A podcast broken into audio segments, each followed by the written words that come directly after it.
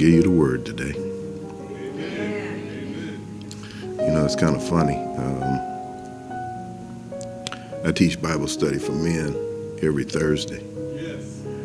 And uh, my thought was that I was going to come in here with the lesson that I'd already prepared. And I have several lessons that I prepared for and kept going through them and going through them. And actually, uh, about a month ago, maybe a month and a half ago, um, at our fi- family uh, prayer on Sunday, we always pray first Sunday every month uh, as a family. My kids, my grandkids, my wife, and whoever else is at the house. and uh, we start off with praise and worship. And uh, my son was talking about this uh, praise from Psalm that he um, had read or was thinking about. And it was David singing a song and praising and jumping and leaping and doing a whole lot of other things. It was Psalm 24. And um, I started reading Psalm 24 and it just kind of hit me.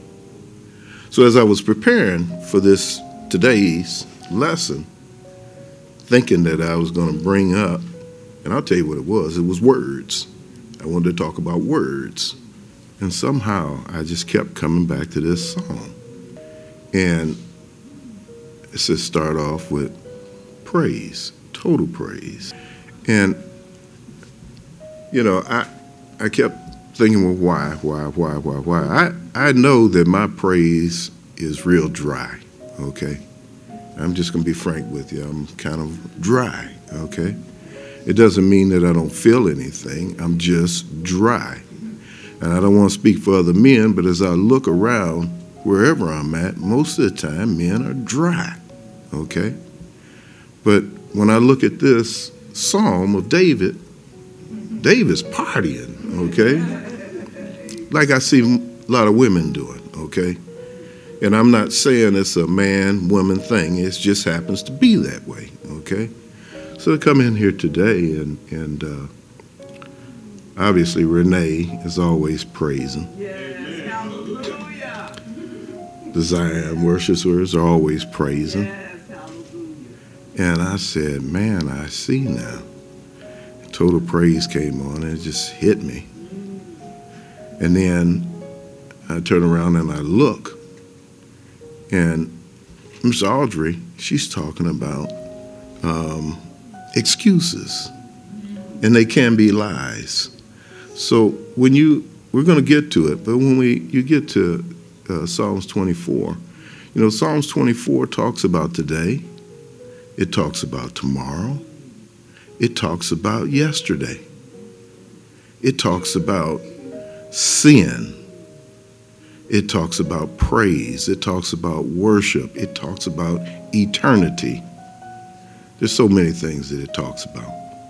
So even when we get to it, you won't we won't hit everything because you can't hit everything that's going on, okay? And you think about David in the moment and what David was thinking about in the moment. Um, at any rate, let's get started here, okay? Thank you for listening. Almighty God and Father of our Lord and Savior Jesus Christ, God of Abraham, Isaac, and Jacob, creator of heaven and earth, and sustainer of life, our joy, our peace, okay, our strength, our healer, our provider, our redeemer. We welcome you in this place. We thank you for today's praise and worship service. We thank you for the Zion worshipers. We thank you for Brother LeBerry. We thank you for the Reconciled Church and the Daughters of Zion Ministries, as well as our leader and pastor, Lois Tyler. Now, Father, you know that Pastor Tyler and her husband Mac are on vacation. So we humbly ask that you watch over them. Please guard and protect them from all evil and allow them to enjoy their vacation and return to us safely and healthily. And Father, I personally thank you for this opportunity to serve. Please send your Holy Spirit to be in our midst, to lead and guide this service in the way it should go, and to guide my actions so that the words spoken and the mannerisms expressed are inspired by you and you only. And that the words that come forth will fall on good ground and bear good fruit.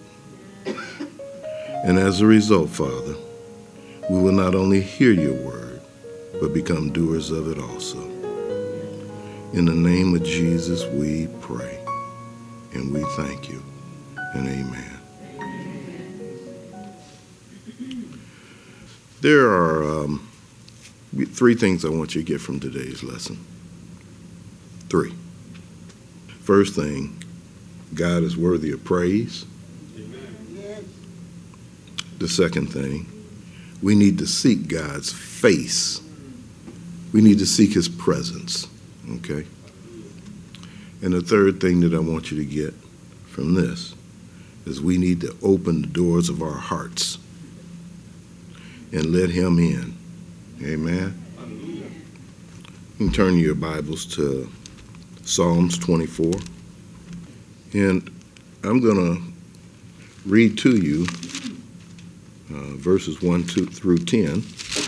Um, then we're going to go back and I want to talk about verses 1 through 8. Okay. The earth is the Lord's and the fullness thereof, the world and they that dwell therein. For he hath founded it upon the seas and established it upon the floods. Who shall ascend into the hill of the Lord? Or who shall stand in his holy place?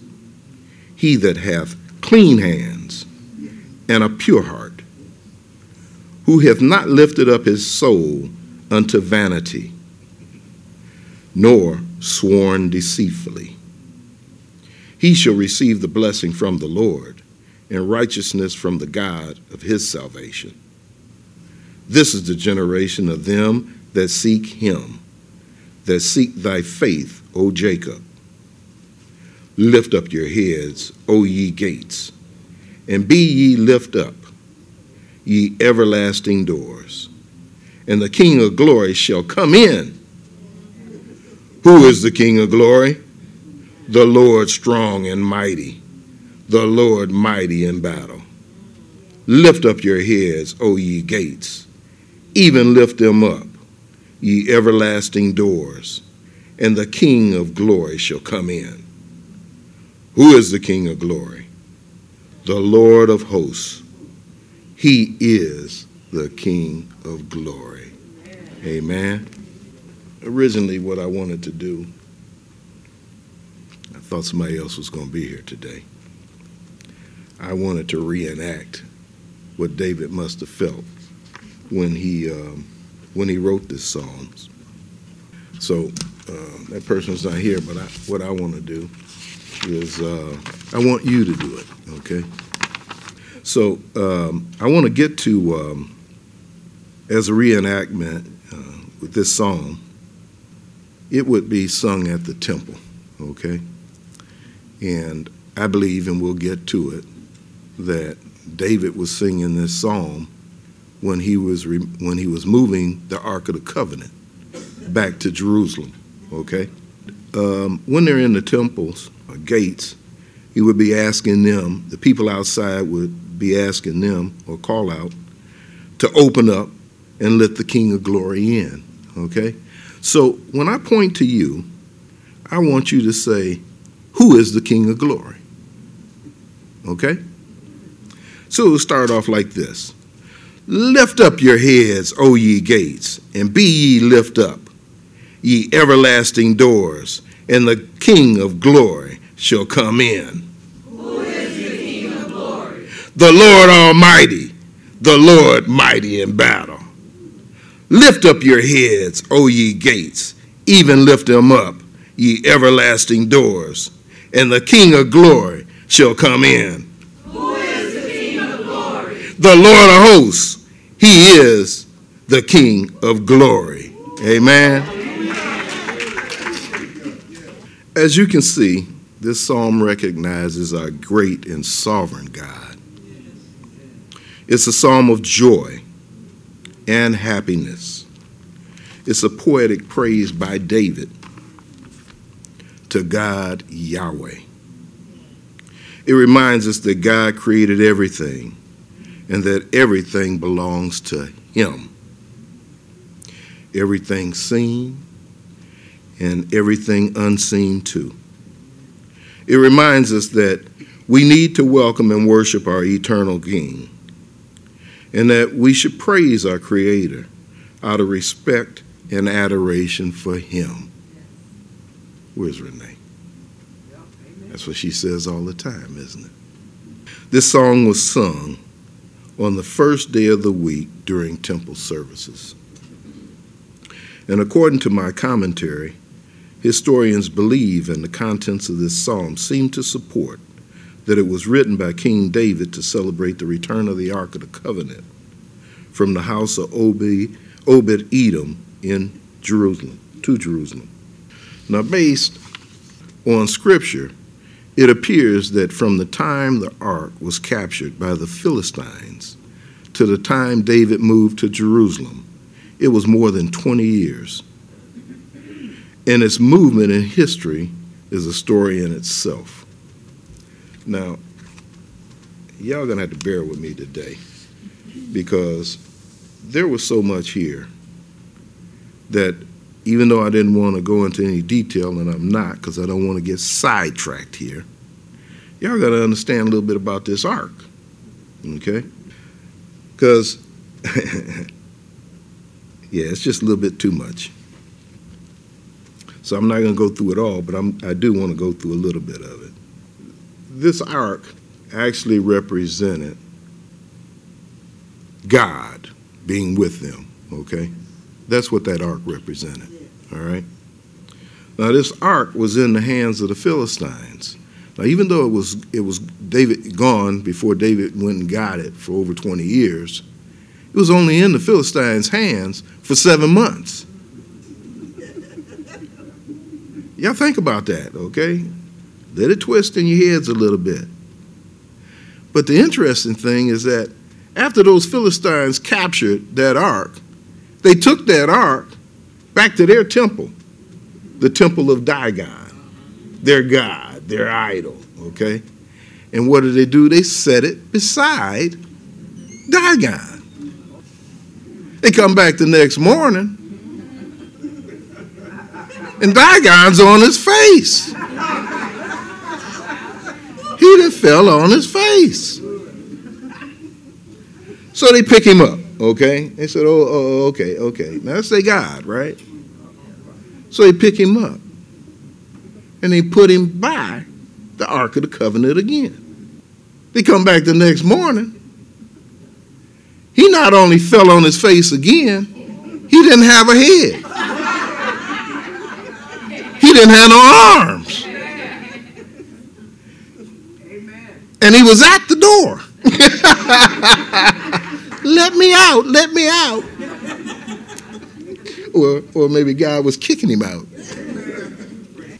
So they turned around and they uh, sent this this this uh, they sent the ark to Ashdod, Ashdod, and then when they got to Ashdod, the people started coming up with tumors and plagues. So they sent it to. Same thing happened people started coming up with tumors and plagues, and people died. So they sent it to Ekron. People at Ekron said, We don't want that here. we don't want it here. This is too late. It's in Ekron. So what happened there? Plagues and tumors, the same thing. So they said, Enough of this. let's uh, let's get let's send this thing back. Let's send this back to to, to, to, to, to the Israelites, all right? So they turned around and, and, and they brought in the, the, the Diviners, they brought in the priests, and they said, Well, how can we go about doing this? And they came up with this idea, okay? They said, We're going to make a new cart, build a new cart. We're going to come up with uh, two cows that just gave birth to some calves. We're going to come up with some uh, gold rats and some gold tumors. and we're going to put it in the in the cart for a guilt offering, a guilt offering. And we're going to we're not sure that God really did that. Their God really did that. So what we're going to do is put it on this cart, and we're going to let the, the cows go wherever they want to go. Okay, and if they if they if they go to Beth Shemesh, then obviously we did the right thing here. All right. So where the cows go? They went to Beth Shemesh. And what happened there? Some more people started to die. Why? Some people at Beth Shemesh started looking into the ark and they died. You're not to touch that ark, period. So they died. So what did they do? They got some slaves together from Kiriath Jearim, okay? And, and they asked them to come get that ark.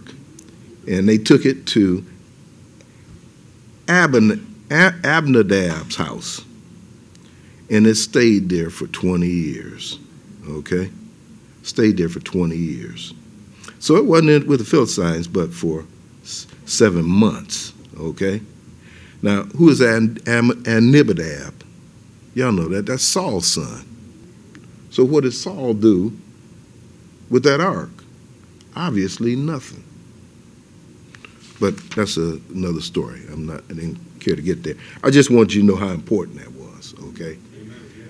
David understood the importance of that ark. David, when he took over, um, I want to take back the ark, but I want to move to Jerusalem. Okay. So that's when he went after that ark again. And there's another story that goes along with that too. All right. His first attempt to move it didn't work out too good for some people because they they they went to to steady the ark and touched it and they ended up dying too and that upset a whole lot of things. So at any rate, make a long story short, I thought it was important to talk about that ark and where that ark had been been. So anyway, David was extremely happy for the ark's move to Jerusalem because he knew that having the ark was a blessing. Amen. The Ark of the Covenant represented or symbolized God's presence with them. David was all was so, so joy, full of joy, that it says in 2 Samuel 6 and 5 that as they were moving the ark, David and all the people of Israel were celebrating before the Lord. Can you imagine that? Here's a king, and it wasn't just him and some of his people he asked all his people to come and join them in moving. Okay? That's a celebration. They were dancing, singing songs, and playing all kinds of musical instruments lyres, harps, tambourines, castanets, and cymbals. That almost sounds like a parade. That's a celebration. That's praise. Amen? Verse 1 says, The earth is the Lord's, and the fullness thereof, the world, and they that dwell within. Genesis 1 and Exodus 19 both support this claim. Genesis 1 tells us that in the beginning God created the heavens and the earth. And in Exodus 19 and 5, it tells us that God says, who says? God says, for all the earth is mine. Not anybody else, it's mine. Amen? So scripture is very clear, at least it's clear to me, that the earth and everything in it belongs to the Lord and his kingdom rules over all. But as always, But as always, there are skeptics. There are know it alls that don't believe even when the facts smack them in the face. Actually, you have some that believe, after reading Scripture, that God gave earth to man. You have others that think God gave earth to Satan. And we all know the story of Adam, the fruit, and our introduction to sin. But I'm not going to unfold that envelope too far right now. But I do want to suggest that man in cahoots with Satan, and both are walking the earth thinking that they can do anything they want. The reality is, God gave dominion over earth, He gave it to man, but not its ownership. According to Genesis 1 and 26, meaning God still reserved for Himself its existence. He just told man to cultivate the earth in Genesis 2 and 15, to dress it, to keep it, to work it, to maintain it, and to grow it. That's what he told him. So, in essence, God gave man a, a tenant over the earth. He made man a tenant over earth. He gave man the right to enjoy the use and advantages of earth but he did not give up its ownership. Amen. And in Satan's case, John 12 and 31 says that Satan is the ruler of this world. And in 2 Corinthians chapter 4 and 4 it says, he is the God, the small g of this world, meaning he is the God of this present evil system of sinful opposition to God the Father Yahweh. Amen. He has blinded the minds of those who don't believe. That's the world he rules, but he is not the owner of earth. The truth is, when Christ returns, there will be no doubt. There will be no skeptics, no know it alls, or even spiritual forces on earth. God's ownership and rule of the earth will be undeniable. When Christ returns, according to 1 Corinthians chapter 15 and Revelations 11, rebellion against God, led by Satan and evil spirit forces, will come to an end. Amen? So it's clear the earth is the Lord's, and the fullness thereof, the world and they that dwell therein. Amen? David recognized this and praised God as sovereign over all. Now, if that's not enough, I want y'all to note one other thing that came out of Matthew. Now, what did Matthew say? Well, in Matthew 28, Jesus, Jesus told his disciples, Jesus told his disciples, all, all authority in heaven and earth has been given to me not Satan. Amen? Amen.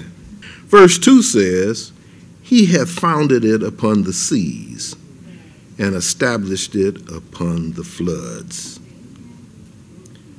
My Passion Translation says, He's the one who pushed back oceans to let the dry grounds appear, planting firm foundations on earth.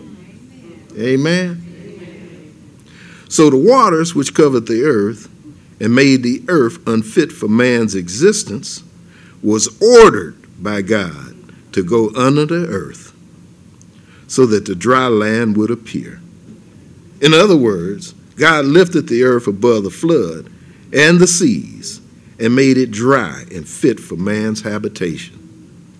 The water, in essence, became a foundation for the earth. Can you imagine that? How is it even possible? He established dry land over water. He established earth upon the waters. Only God. Only God. Only God. That's amazing. What's also amazing is that Dave could even David could even speak to that. Can you imagine David thinking about that? You know, that there's more water than there is earth. Can you imagine that? How did he know? Food for thought. Verse 3 says, Who shall ascend into the hill of the Lord? Or who shall stand in his holy place? Passion Bible says, Who then is allowed to ascend to the mountain of Yahweh? And who has the privilege of entering into God's holy place? It's a good question. Obviously, David thought these were important questions too. What type of man is worthy to, to be brought into contact with a God of such might and glory? Who has the right to stand in his holy place? Who is worthy to stand in the tabernacle of God to serve him? The answer to this question can be found in the next verse. Verse 4 says, He that has clean hands and a pure heart, who have not lifted up his soul unto vanity, idols, nor sworn deceitfully. David's telling us that the only that only the perfect man, a righteous man, can ascend into the hill of the Lord. He's talking about those who are clean, whose works and ways are pure, whose hearts are true and sealed by the truth, the Word. Those that are not focused on the vain things of this world, such as the riches, honors, pleasures, and profits or serving other gods and idols. He's talking about those who never deceive and whose words are sure, those who do not bear false witness or cheat others. Yes, he's talking about the perfect man. David says, saying that whoever draws near to the presence of God must be free of sin thoughts, and deeds. You know, it's easy to look at this list and see that our hands are not always clean, and our hearts are certainly not always pure. Jeremiah 17 and 9 tells us the heart is deceitful above all things and desperately wicked. We may look at this list and ask ourselves, when did I sin? I try to do what's right.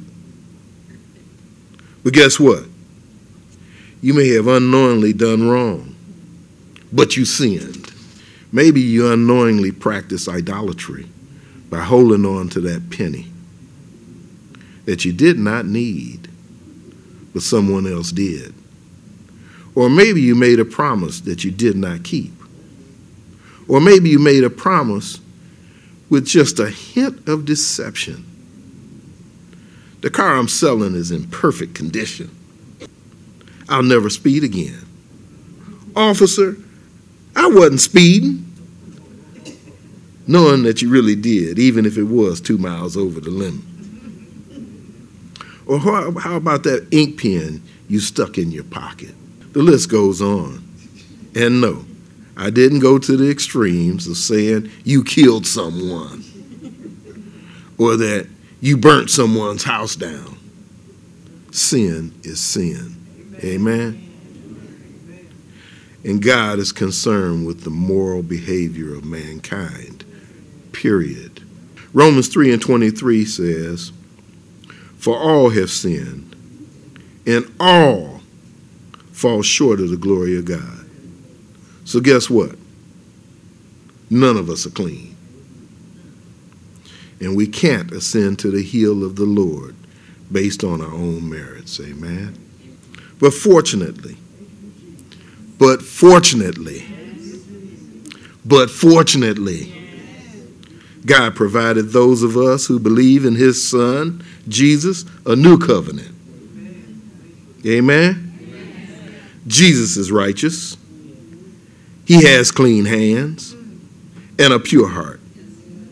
He's never lifted up his soul to an idol and has never sworn deceitfully. So, because of Romans 3 and 22, which says, We are made right with God by placing our faith in Jesus Christ, we can ascend to the holy hill and stand in his holy place. Amen? Yeah, he's given us an out. Verse 5 says, He shall receive the blessing from the Lord and righteousness from the God of his salvation. They will receive Yahweh's blessing and righteousness given by Savior God. Amen. If we're obedient to God's words, if we're obedient to God's ways, if we're obedient to God's will, we will receive his blessings. Amen. Those that have a right to ascend to the hill of the Lord shall receive the blessings from the Lord and righteousness from the God of his salvation. So, what are the blessings given to those identified in verse 4? Spiritual blessings in Christ and grace, particularly the blessing of pardon from sin, adoption, and a right to eternal life. Now, based on my King James commentary, these blessings seem to be consistent with the Beatitudes listed in Matthew receiving the kingdom of heaven, being comforted, inheriting the earth, being filled, obtaining mercy, seeing God, being the children of God, and receiving the kingdom of God. Amen and righteousness from the God of his salvation. Righteousness from Christ, who is the God, who is God the Savior, and the one who brought in everlasting righteousness, which is in him. And it is a gift of his grace and is received from him by faith. Amen. These are indeed great blessings. Verse 6. It says, This is the generation of them that seek him, that seek thy faith, O Jacob. They will stand before God. They will seek the pleasure of God's face, the God of Jacob. Here, David's not talking about just anybody, or even those that made a weak profession of faith. Newsflash. I don't have anybody feeling real bad. But just because you made a profession of faith and you sat on your druthers don't mean you're going anywhere. That's not who he's talking about here, okay? He's not. He's not even talking about a generation of people that just entered into a covenant with God. That's not who he's talking about. He says, This this is the generation of them that seek him, that seek thy faith, O Jacob. He's talking about a generation of people that are seeking God's presence. He's talking about a generation of people that's truly pursuing God.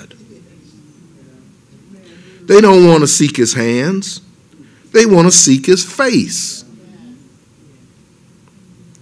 They seek his favor. They seek his love. They seek his countenance. They hunger and thirst for righteousness.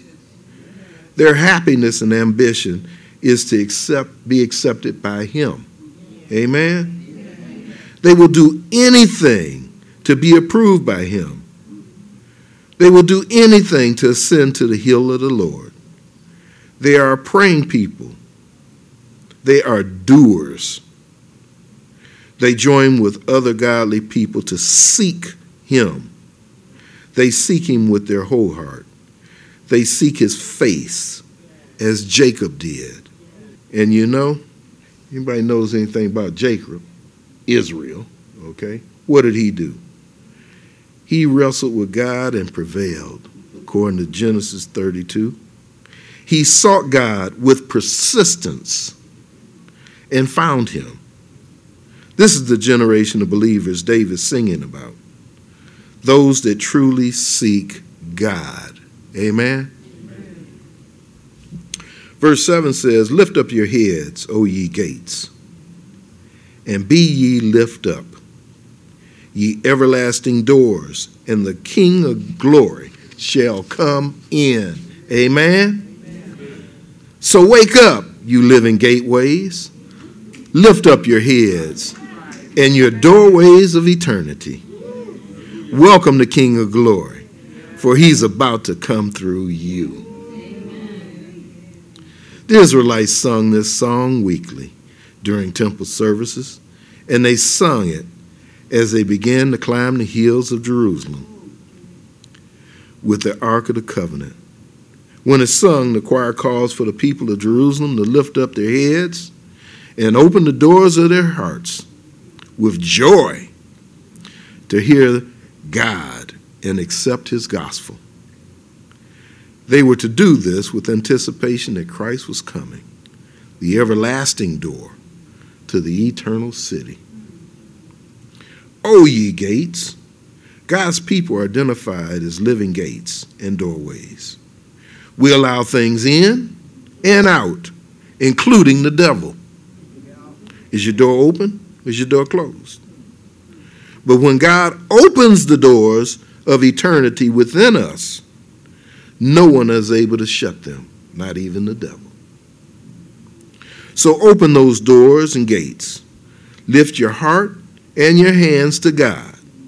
Hear his word, sing his praise, welcome him in. Amen. Revelations 3:20 says, "Behold, I'm standing at the door knocking. If your heart is open to hear my voice and you open the door within, I will come in to you and feast with you, and you will feast with me. Amen? Amen. Christ is knocking at your door, at your heart. Are you willing to open up that door? and accept him in. Don't all speak at once. You better open that door when he starts knocking. Amen. So, who is the King of glory? It says in verse 8 The Lord strong and mighty, the Lord mighty in battle. The King of glory is none other than Yahweh, the Most High, the everlasting I am our righteousness, our mighty God, the Almighty, the Son of Man, whom God has made strong for himself, the creator of all things out of nothing, the resurrector of himself. That is the King of glory. Yahweh, armed and ready for battle. Yahweh, invincible in every way. Yahweh, the invincible commander of heaven's host. So wake up, you living gateways, and rejoice. Fling wide, you eternal doors. Here he comes. The King of glory is ready to come in. Amen. How about you? Do you know him? Yes. Are you ready to let him in? Yes. Amen. Amen. Amen. Now, earlier, I asked you to listen to this, and I wanted you to take away three things. Three things I want you to get from this lesson. The first thing I wanted you to get is that God is worthy of our praise. Psalms 24 is all about praising God. King David knew, loved, and feared God. To show his love, he not only wrote Psalms 24, but he also requested those in his kingdom to join him in celebrating the return of the Ark of the Covenant. God created the heavens and the earth. So he's worthy to be praised. Amen. 50, verses 1 through 6 tells us to praise the Lord. Yes. Let everything that has breath praise the Lord. Isaiah 43 and 21 says, This people I have formed for who? Myself. They shall so, show forth my praise. Amen. So God is worthy of praise, isn't he? Amen. Amen. The second thing I asked you to take from this lesson, we need to seek God's face, which is his presence. Amen. Our conception about God is blurred. It's only when God chooses to reveal himself to us that the pieces of his puzzle start to fall in place. That's when our eyes begin to open up to truth. But guess what? That won't happen if we're not seeking his face. We need to do more than just say we believe. We need to do more than just come to church. Words without actions mean nothing. Amen? David's encouraging us to seek God's face, to really get to know Him, to seek Him with our whole heart, to do whatever it takes to get and stay in His presence. Amen? And the third thing that I wanted you to get out of this lesson we need to open the doors of our hearts to Him. And it's for eternal life. And I'll say it's for eternal gratification because we're all going somewhere. I like to be gratified where I'm going. Amen? Amen? David told us to open our doors and gates and lift up our hearts so we can get, allow God to enter. Revelations 3 and 20 tells us that God is knocking at the door, and if our heart is open to hear his voice, he will come into our life. Amen? And Jesus tells us in John chapter 17 and 3 now this is eternal life, that they know you, the only true God, and Jesus Christ, who you have sent.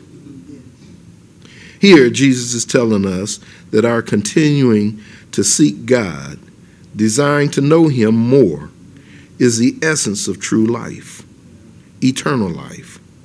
So the door must be opened when he knocks. Accepting his invitation is the only way to eternal life. Amen? Amen? So, my last question for you is this Christ is knocking at your door, he's knocking at your heart. Are you willing to open the door and let him in? Amen? Amen. Doors of this church are open.